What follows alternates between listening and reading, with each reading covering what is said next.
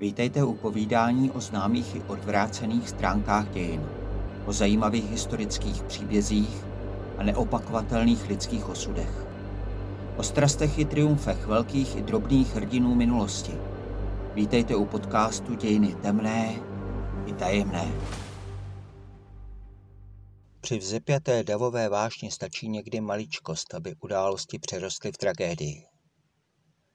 Kadaňský masakr z 4. března roku 1919 začal potičkou o to, zda na místní radnici bude vyset prapor československý nebo německý. Skončil kulometnou dávkou, která si vyžádala 25 lidských životů.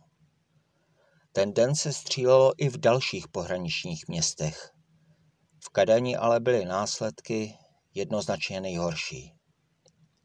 Československý stát se po svém vzniku v roce 1918 nezabydloval ve svých hranicích snadno.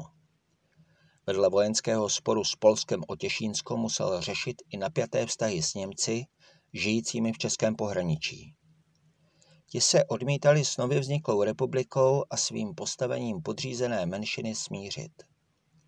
Jejich političtí předáci proto reagovali na vznik Československa vyhlášením čtyř provincií, které chtěli připojit k Rakousku.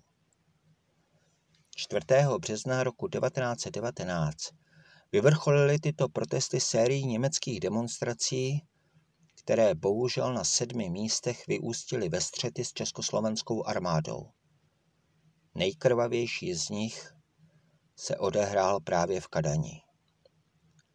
Podle historika Jiřího Kopici, autora knihy Boj o pohraničí demonstrace 4. března 1919 v Československu, byl podstatou konfliktu spor o volby do Rakouského národního schromáždění ve Vídni.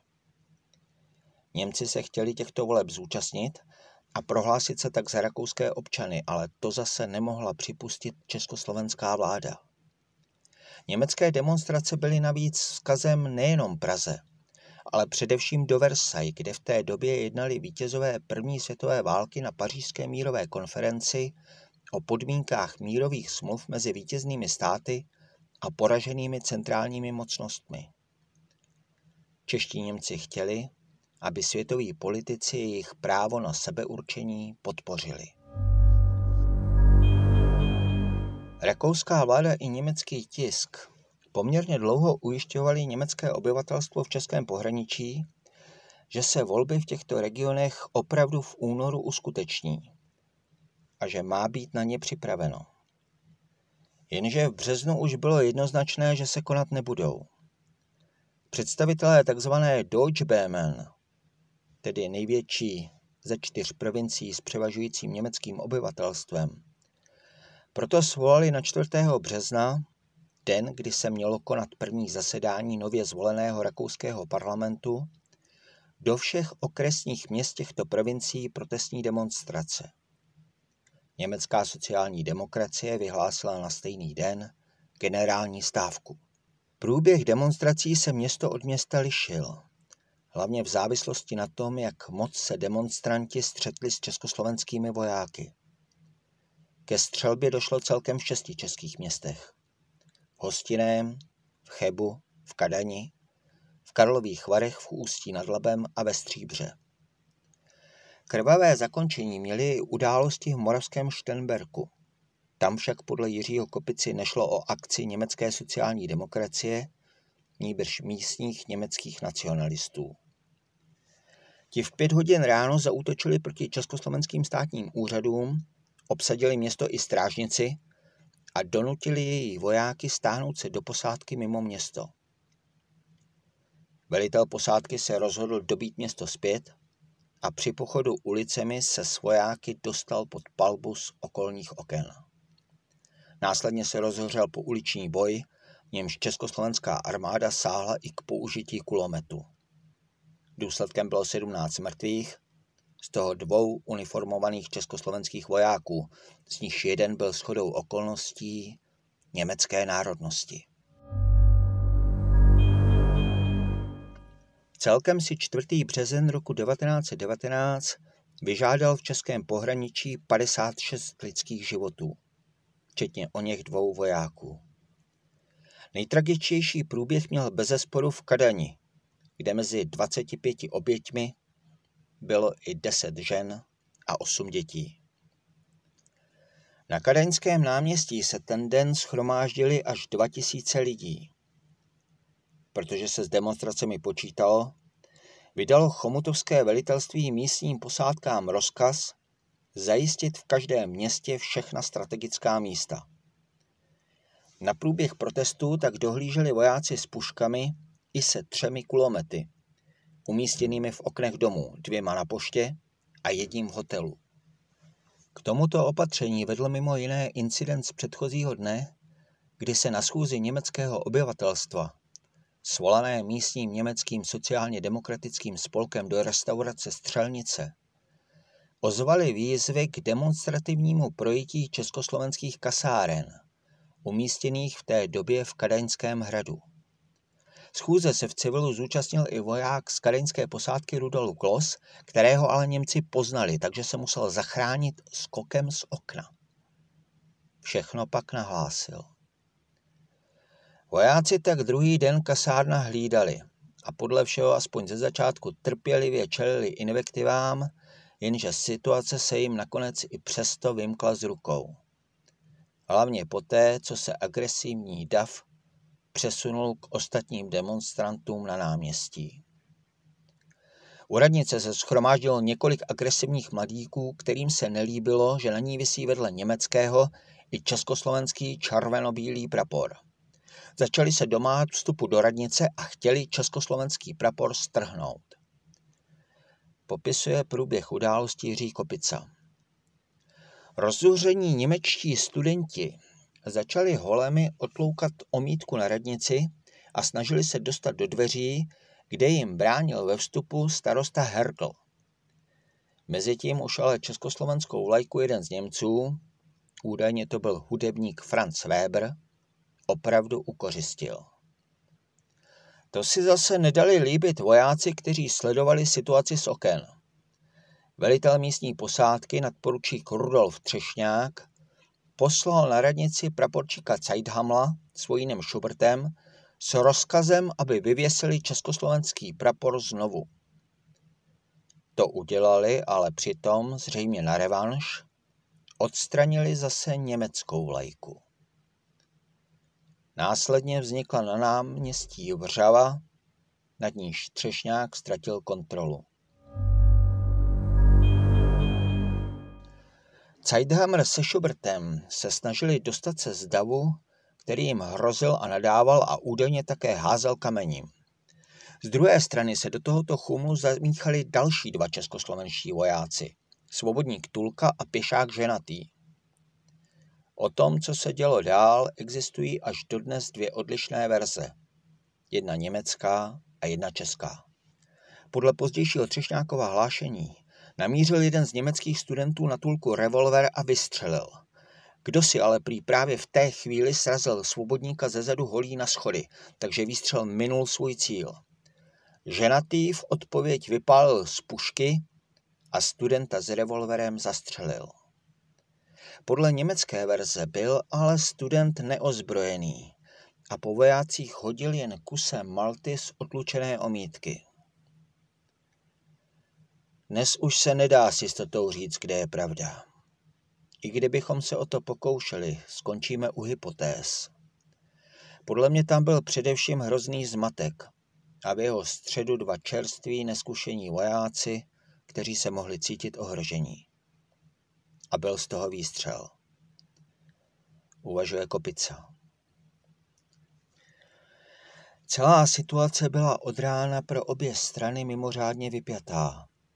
A tak se ona nešťastná rána, po níž podle Třešňáka vypálil z davu Němců někdo ještě jednou, stala spouštěčem následné děsivé tragédie.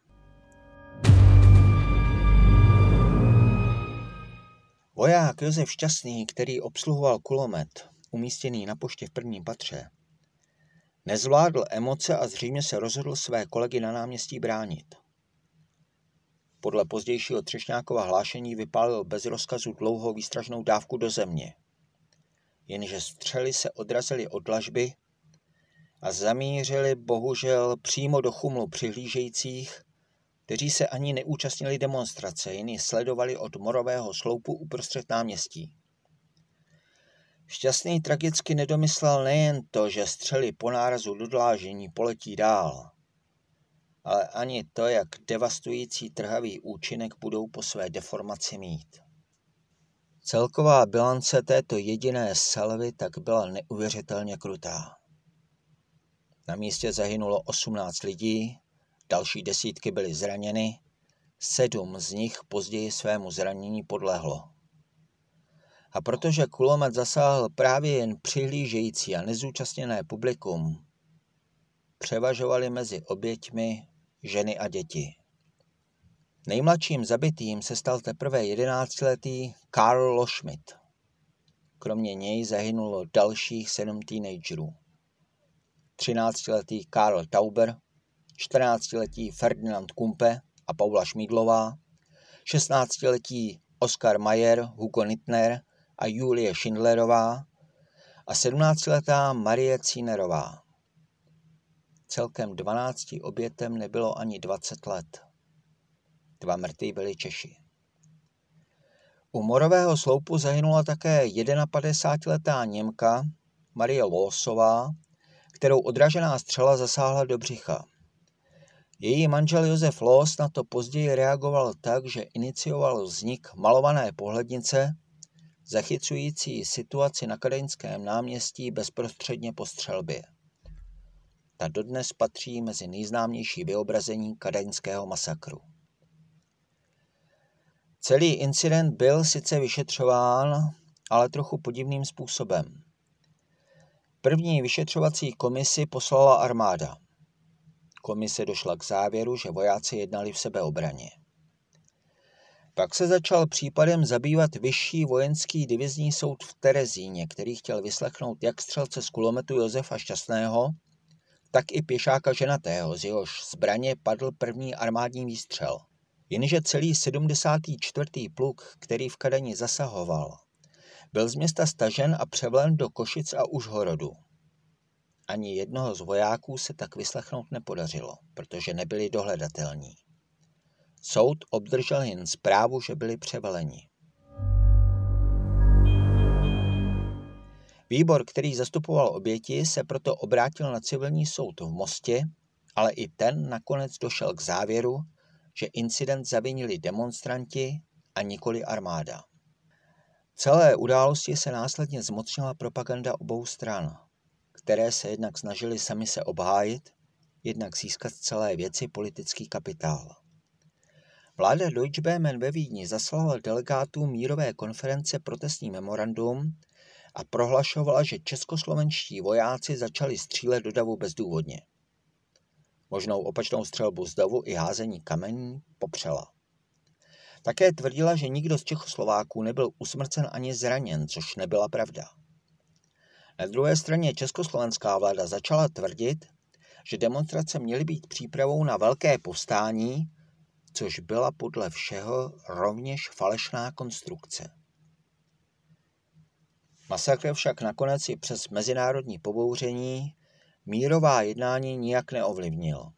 Vláda Deutsche byla rozpuštěna a obyvatelé pohraničí se museli zžít s novým státem. To samozřejmě nezůstalo bez odezvy ve 30. letech, kdy se v Německu dostal k moci Adolf Hitler, kterého začali podporovat i sudetoněmečtí nacisté.